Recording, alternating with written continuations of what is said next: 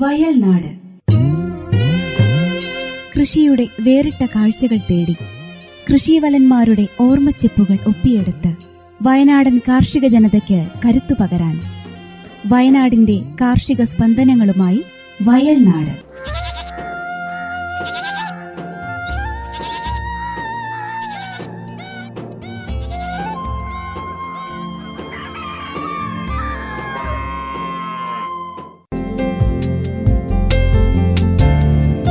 കൃഷിയെ തേടിയുള്ള യാത്ര തുടരുന്നു. നമസ്കാരം. സ്വാഗതം. വയൽനാടിന്റെ മറ്റൊരധ്യായത്തിലേക്ക് ഇന്ന് നമ്മൾ എത്തിയിരിക്കുന്നത് മാനന്തവാടി കമ്മന സ്വദേശിയായ ജോൺ കുന്നത്തുകുഴി എന്ന വ്യക്തിയുടെ കൃഷിയിടത്തിലാണ്. വലിയൊരു കാർഷിക പൈതൃക സംരക്ഷണത്തിന് ഉടമ കൂടിയാണ് ഇദ്ദേഹം. ഒന്ന് ചീഞ്ഞ് മറ്റൊന്നിന് വളമാകുന്നു എന്ന കൃഷിയിലെ വലിയ സത്യം ഇദ്ദേഹത്തിന്റെ തോട്ടത്തിൽ കൃത്യമായി പ്രാവർത്തികമാക്കിയിരിക്കുന്നു. ബഹുവിള കൃഷികളാൽ നിറഞ്ഞു നിൽക്കുന്നു ഇദ്ദേഹത്തിന്റെ മൂന്നേക്കർ കൃഷിത്തോട്ടം. കടക്കാം ഇദ്ദേഹത്തിന്റെ വിശേഷങ്ങളിലേക്ക്. നമസ്കാരം ജോണേട്ട വയൽനാട് പരിപാടിയുടെ ഈ അധ്യായത്തിലേക്ക് സ്വാഗതം.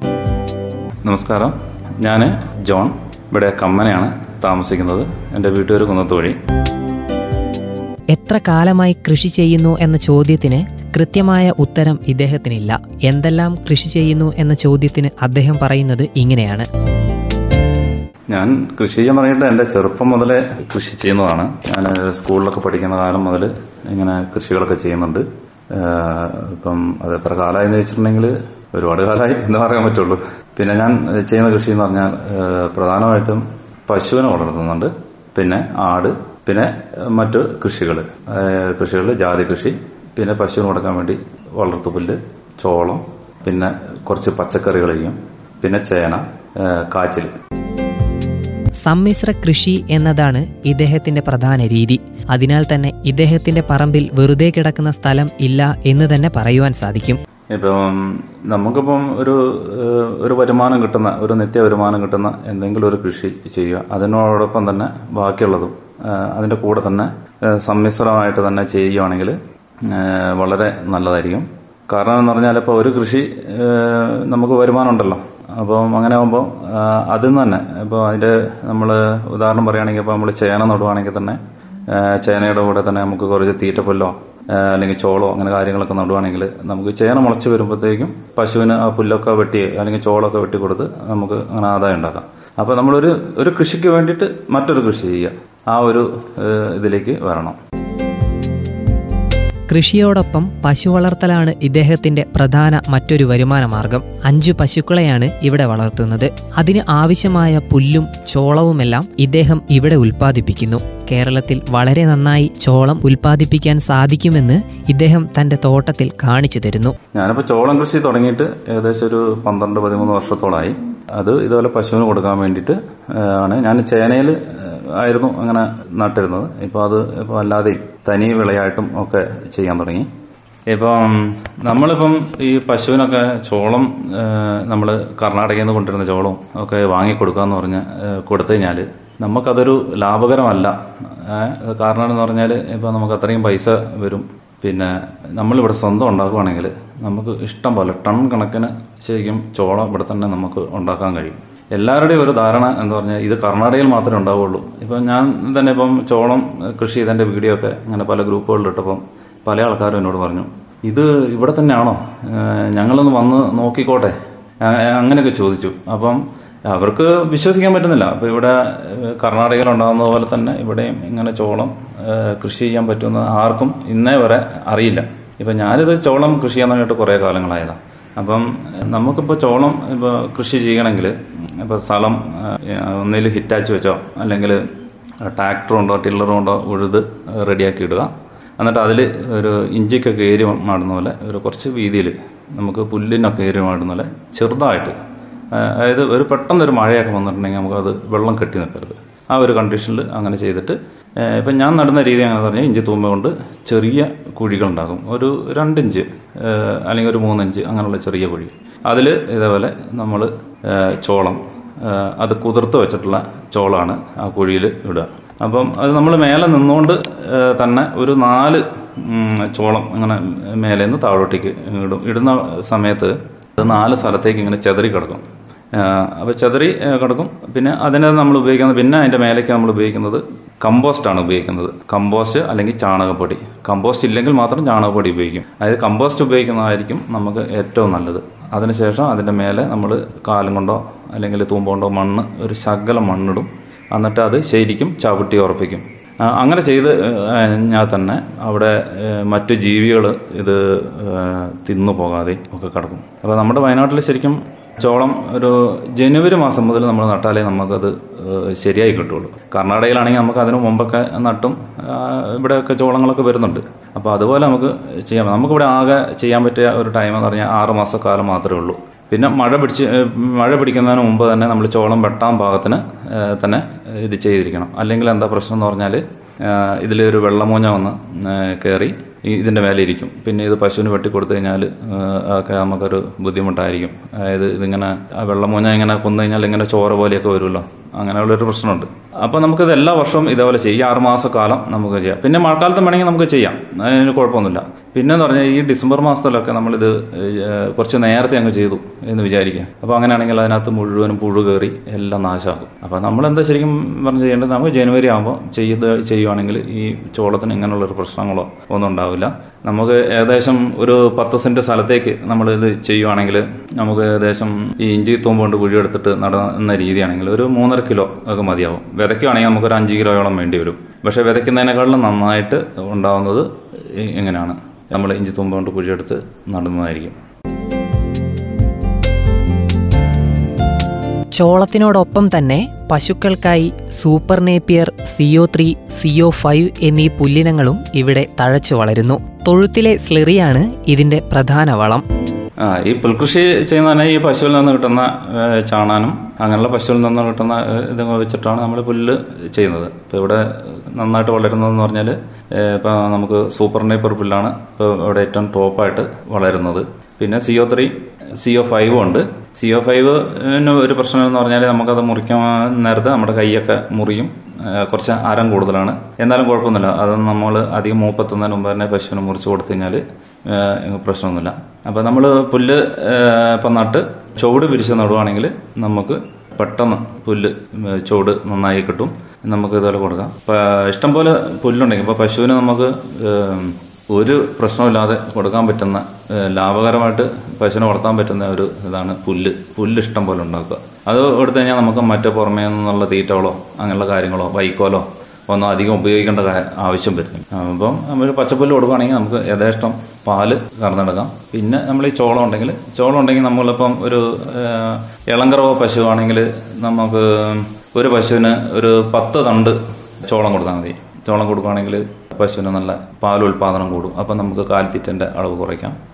ഞാനിപ്പോൾ സാധാരണ പശുവിന് ചെയ്യുന്നത് ഇപ്പോൾ പുല്ല് പച്ചപ്പുല്ല് ലഭ്യമല്ലെങ്കിൽ വൈക്കോലും പിന്നെ തവിട് തവിട് പോലുള്ള സാധനങ്ങളൊക്കെയാണ് തവിട് വർഗത്തിൽപ്പെട്ട സാധനങ്ങളൊക്കെയാണ് കൂടുതൽ കൊടുക്കുക. അപ്പോൾ തവിട് കൊടുത്തു കഴിഞ്ഞാലുള്ള ഗുണം എന്ന് പറഞ്ഞാൽ പശുവിന്റെ വയറ് നിറഞ്ഞു നിൽക്കും പശു നന്നായിരിക്കും നല്ല മെടുത്തിരിക്കും പിന്നെ നമുക്ക് ഒരു പുല്ലക്കയറ് കുറച്ച് കൊടുത്താൽ മതി. പണ്ട് കാലങ്ങളിലൊക്കെ ഞാൻ ബിയർ വേസ്റ്റ് ഒക്കെ കൊടുക്കുമായിരുന്നു പക്ഷെ അതൊന്നും ഞാൻ ഇപ്പോൾ കൊടുക്കുന്നില്ല. ഇപ്പം ഇങ്ങനെയാണ്. തവിടും ഇപ്പം തവിടും ഇപ്പോൾ കുറച്ച് ഇപ്പം നമുക്ക് പുല്ലായി. പശുവിനെ കൂടാതെ ആടും കോഴിയും എല്ലാം ഇദ്ദേഹം സംരക്ഷിച്ചു പോരുന്നു. പശുവിനെ തൊഴുത്തിൽ മാത്രം നിർത്തി വളർത്തുന്നതിനോട് ഇദ്ദേഹം താല്പര്യപ്പെടുന്നില്ല ഞാനിപ്പോൾ ഇവിടെ അഞ്ച് പശുവിനെ വളർത്തുന്നുണ്ട്. പിന്നെ ഇപ്പോൾ എന്റെ അടുത്തൊരു കിടാവുണ്ട്. അപ്പം ഇതിൽ നമുക്ക് ലാഭം എന്ന് പറഞ്ഞാൽ ഇപ്പം നമ്മൾ ഓരോ വർഷവും ഇങ്ങനെ ഒന്നോ രണ്ടോ പുതിയ പശുക്കളെ നമ്മൾ ഉണ്ടാക്കിയെടുക്കണം. അത് അവിടെയാണ് നമ്മുടെ ഈ ഫാമിന്റെ ഒരു ലാഭം എന്ന് പറയുന്നത്. ഇപ്പം നമ്മളൊരു ചെറുതായിട്ട് അഞ്ച് പശു എന്ന് പറഞ്ഞപ്പം എനിക്കിപ്പോൾ ഒരുപാട് പശുക്കളെയൊക്കെ വളർത്താനൊക്കെ സൗകര്യങ്ങളൊക്കെ ഉണ്ട്. ഇപ്പം എന്റെ വീടാണെങ്കിൽ ഇപ്പോൾ ഒരു പുഴ സൈഡ് ചേർന്നാണ്. എല്ലാ ദിവസവും ഞാൻ പശുക്കളെ പുറത്തിറക്കും. പശുവിനൊരു വ്യായാമവും അങ്ങനെയുള്ള കാര്യമൊക്കെ കിട്ടാൻ വേണ്ടിയിട്ടാണ്. അപ്പോൾ അത് പശുവിന് ഒരു നല്ലൊരു രോഗപ്രതിരോധ ശക്തിയും അതായത് പശുവിൽ അല്പം മഞ്ഞ് കൊള്ളണം കുറച്ച് കാറ്റ് കൊള്ളണം ഇപ്പോൾ സാധാരണ ആൾക്കാരൊക്കെ എന്ന് പറഞ്ഞാൽ ഇങ്ങനെ കോയമ്പത്തൂരിൽ നിന്നും അവിടെ നിന്നൊക്കെ അന്യായ പൈസയും കൊടുത്തിട്ട് ഓരോ പശുക്കളെ വാങ്ങിക്കൊണ്ട് വരും എന്നിട്ട് ഏതെങ്കിലും ഒരു ഇരട്ടറയൊക്കെ അങ്ങ് കയറ്റിയിട്ട് അങ്ങ് അടച്ചിടും. കാറ്റും വെളിച്ചൊന്നും കയറാത്ത തൊഴുത്ത്. അപ്പം ഞാൻ അങ്ങനെയല്ല ചെയ്യുന്നത്. ഞാൻ എന്ന് പറഞ്ഞാൽ രാവിലെ പശുവിനൊക്കെ പുറത്തിറക്കി. പശുവിനൊരു ശരിക്കും ഒരു ഏത് കറവ പശു ആണെങ്കിലും നമുക്ക് കുറച്ച് വ്യായാമമൊക്കെ കൊടുത്ത് നമ്മളത് ശീലമാക്കി കഴിഞ്ഞാൽ ഒരു ശീല പശുക്കൾക്ക്. ഇപ്പം ഒരു ഉദാഹരണം പറയുക ഒരു മുപ്പത് ലിറ്റർ പാൽ ഇറങ്ങുന്ന പശുവാണെങ്കിലും ഒരു ഒരു അല്പം വെയിലൊക്കെ കൊണ്ടു നിർത്തിട്ട് അതിനൊരു വലിയൊരു പ്രശ്നം ഉള്ളതായിട്ട് തോന്നില്ല അതുപോലെ തന്നെ നമുക്ക് ഈ കാലിത്തീറ്റന്റെ അളവൊക്കെ നമുക്ക് കുറെ കുറയ്ക്കുവാണെങ്കിൽ ഇത് കുറച്ച് പാൽ കുറയും. എന്നാലും പശുവിന് പ്രത്യേകമായിട്ട് ഒരു അസുഖങ്ങളൊന്നും ഉണ്ടാവില്ല. ഇപ്പോൾ ഈ പുറത്തിറക്കിയാൽ തന്നെ പശുവിന് ഇപ്പോൾ കാലവേദന മുതൽ അങ്ങനെയുള്ള അസുഖങ്ങൾ എല്ലാം കുറവുള്ളതായിട്ട് എനിക്ക് തോന്നുന്നുണ്ട്. പിന്നെ പശുവിൽ നിന്നുള്ള കിട്ടുന്ന ഒരു ലാഭം എന്ന് പറഞ്ഞാൽ നമുക്ക് വീട്ടിൽ ഉപയോഗിക്കാൻ വേണ്ടിയിട്ട് ബയോഗ്യാസ് പ്ലാന്റ് ഉണ്ട്. ഇഷ്ടംപോലെ ഗ്യാസ് ഉണ്ട് ഇത് നമുക്ക് ഇഷ്ടംപോലെ യഥേഷ്ടം ഉപയോഗിക്കാം. പിന്നെ ഈ സ്ലറി ഉപയോഗിച്ചിട്ട് തന്നെ നമുക്ക് പറമ്പിലേക്ക് വളം ഉണ്ടാക്കാൻ വേണ്ടിയിട്ടും അങ്ങനെ കുറച്ചൊക്കെ വളമൊക്കെ നമ്മൾ വീട്ടിൽ നടത്തും. എന്നാലും ബാക്കിയുള്ളത് മുഴുവനും പറമ്പിൽ തന്നെയാണ് നമ്മൾ ഉപയോഗിക്കുന്നത്. അപ്പം അങ്ങനെയുള്ള നമുക്ക് കൃഷികളുണ്ട്. കൃഷിയിൽ നിന്നും അങ്ങനെ അത്യാവശ്യം വരുമാനങ്ങളൊക്കെ കിട്ടുന്നുണ്ട്. പശു കഴിഞ്ഞ കഴിഞ്ഞിട്ട് പിന്നെ ആടാണുള്ളത്. ആടും ഒരു നല്ലൊരു വരുമാനമാണ്. അപ്പോൾ നമുക്കൊരു ഡെയിലി വരുമാനം അല്ല എന്നുള്ളൊരു പ്രശ്നം മാത്രമേ ഉള്ളൂ. പശുവാണെങ്കിൽ നമുക്ക് ഒരു നാൽപ്പത് ലിറ്റർ പാലെങ്കിലും അപ്പോൾ ഒരു പശുവിന് നമ്മളൊരു ശരാശരി ഒരു ദിവസം പത്ത് ലിറ്റർ പാൽ വെച്ച് അളക്കുവാണെങ്കിൽ നമുക്ക് നമ്മുടെ ഫാം ലാഭത്തിലോടും. അല്ലെങ്കിൽ നമുക്ക് നഷ്ടം. അതിലും താഴെയൊക്കെ വരുവാണെങ്കിൽ പിന്നെ നമ്മുടെ ഫാ നഷ്ടമായിരിക്കും. അപ്പോൾ ആടിനെന്ന് പറഞ്ഞാൽ നമുക്കിപ്പോൾ ആട്ടുംപാലും നമുക്ക് വേണമെങ്കിൽ ഇപ്പോൾ അങ്ങനെ ആവശ്യക്കാരൊക്കെ ഉണ്ടെങ്കിൽ നമുക്ക് കൊടുക്കാം. ആട്ടുംപാലിനിപ്പം ഒരു ലിറ്റർ പാലിന് നൂറ് രൂപയുണ്ട്. അതിപ്പോൾ കുട്ടികൾക്കും ഗർഭിണികൾ അങ്ങനെയുള്ള ഇപ്പം പ്രമേഹ രോഗികൾ കഴിക്കുന്നുണ്ട്. പിന്നെ ഈ ക്യാൻസർ ഒക്കെ വന്നിട്ട് അങ്ങനെ എന്തോ ഒരു ഇത് വന്നിട്ട് ഉള്ള ആൾക്കാരും അത് ആട്ടുംപാൽ ഉപയോഗിക്കുന്നുണ്ട്. അപ്പോൾ അങ്ങനെ ആവശ്യക്കാരൊക്കെ ഉണ്ടെങ്കിൽ നമുക്ക് അതേപോലെ ഇത് കൊടുത്തു കഴിഞ്ഞാൽ അത് നമുക്ക് ഒരു ലാഭകരമാണ് പശുവിന്റെ പാൽ കൊടുക്കുന്നതിനേക്കാളും. ഇപ്പോൾ ആടിന് ഇപ്പോൾ നമ്മൾ കൊടുക്കേണ്ട തീറ്റയുടെ ഒരു ചെറിയൊരു പൈസ കിട്ടും അതിൽ നിന്ന്.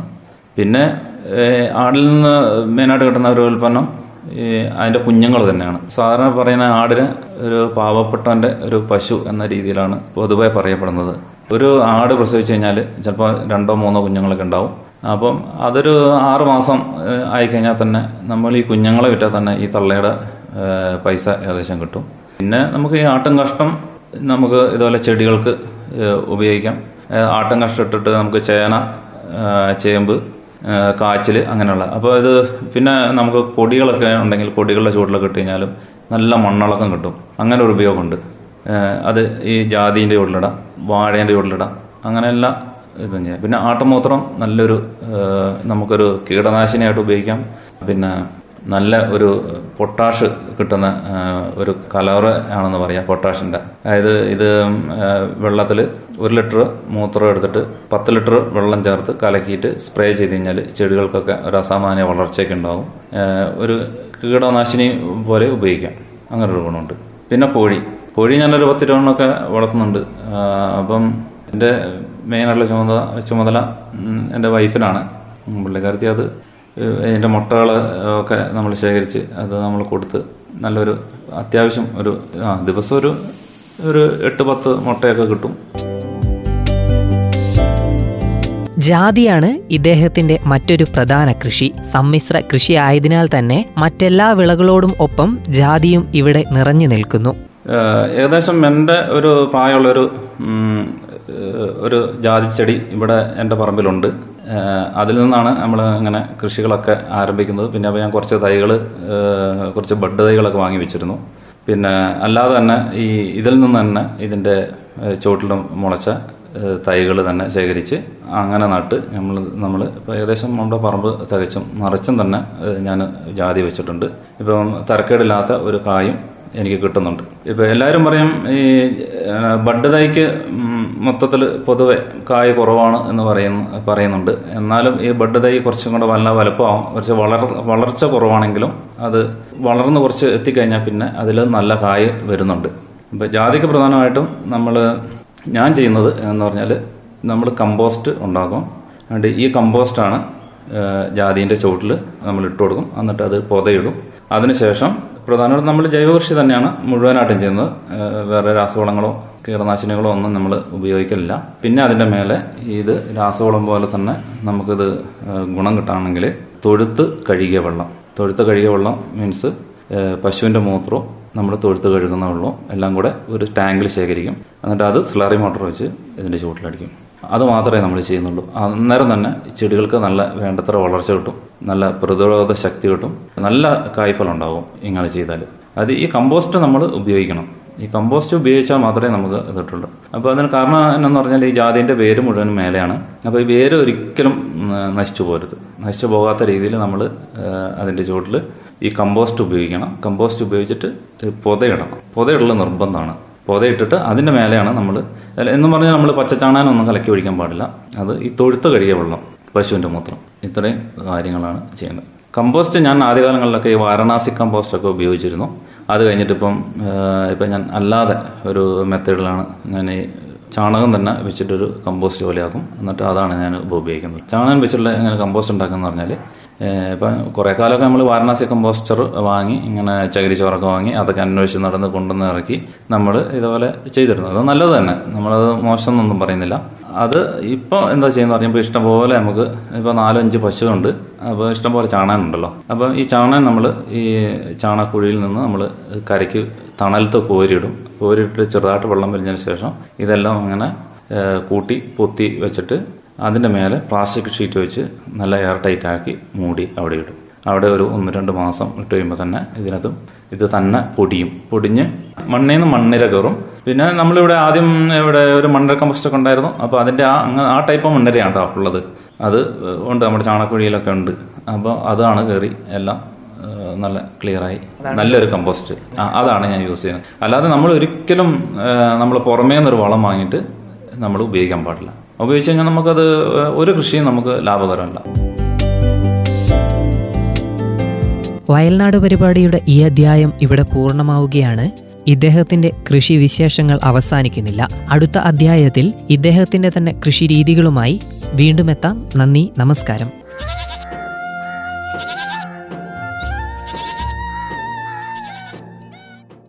വയൽനാട്.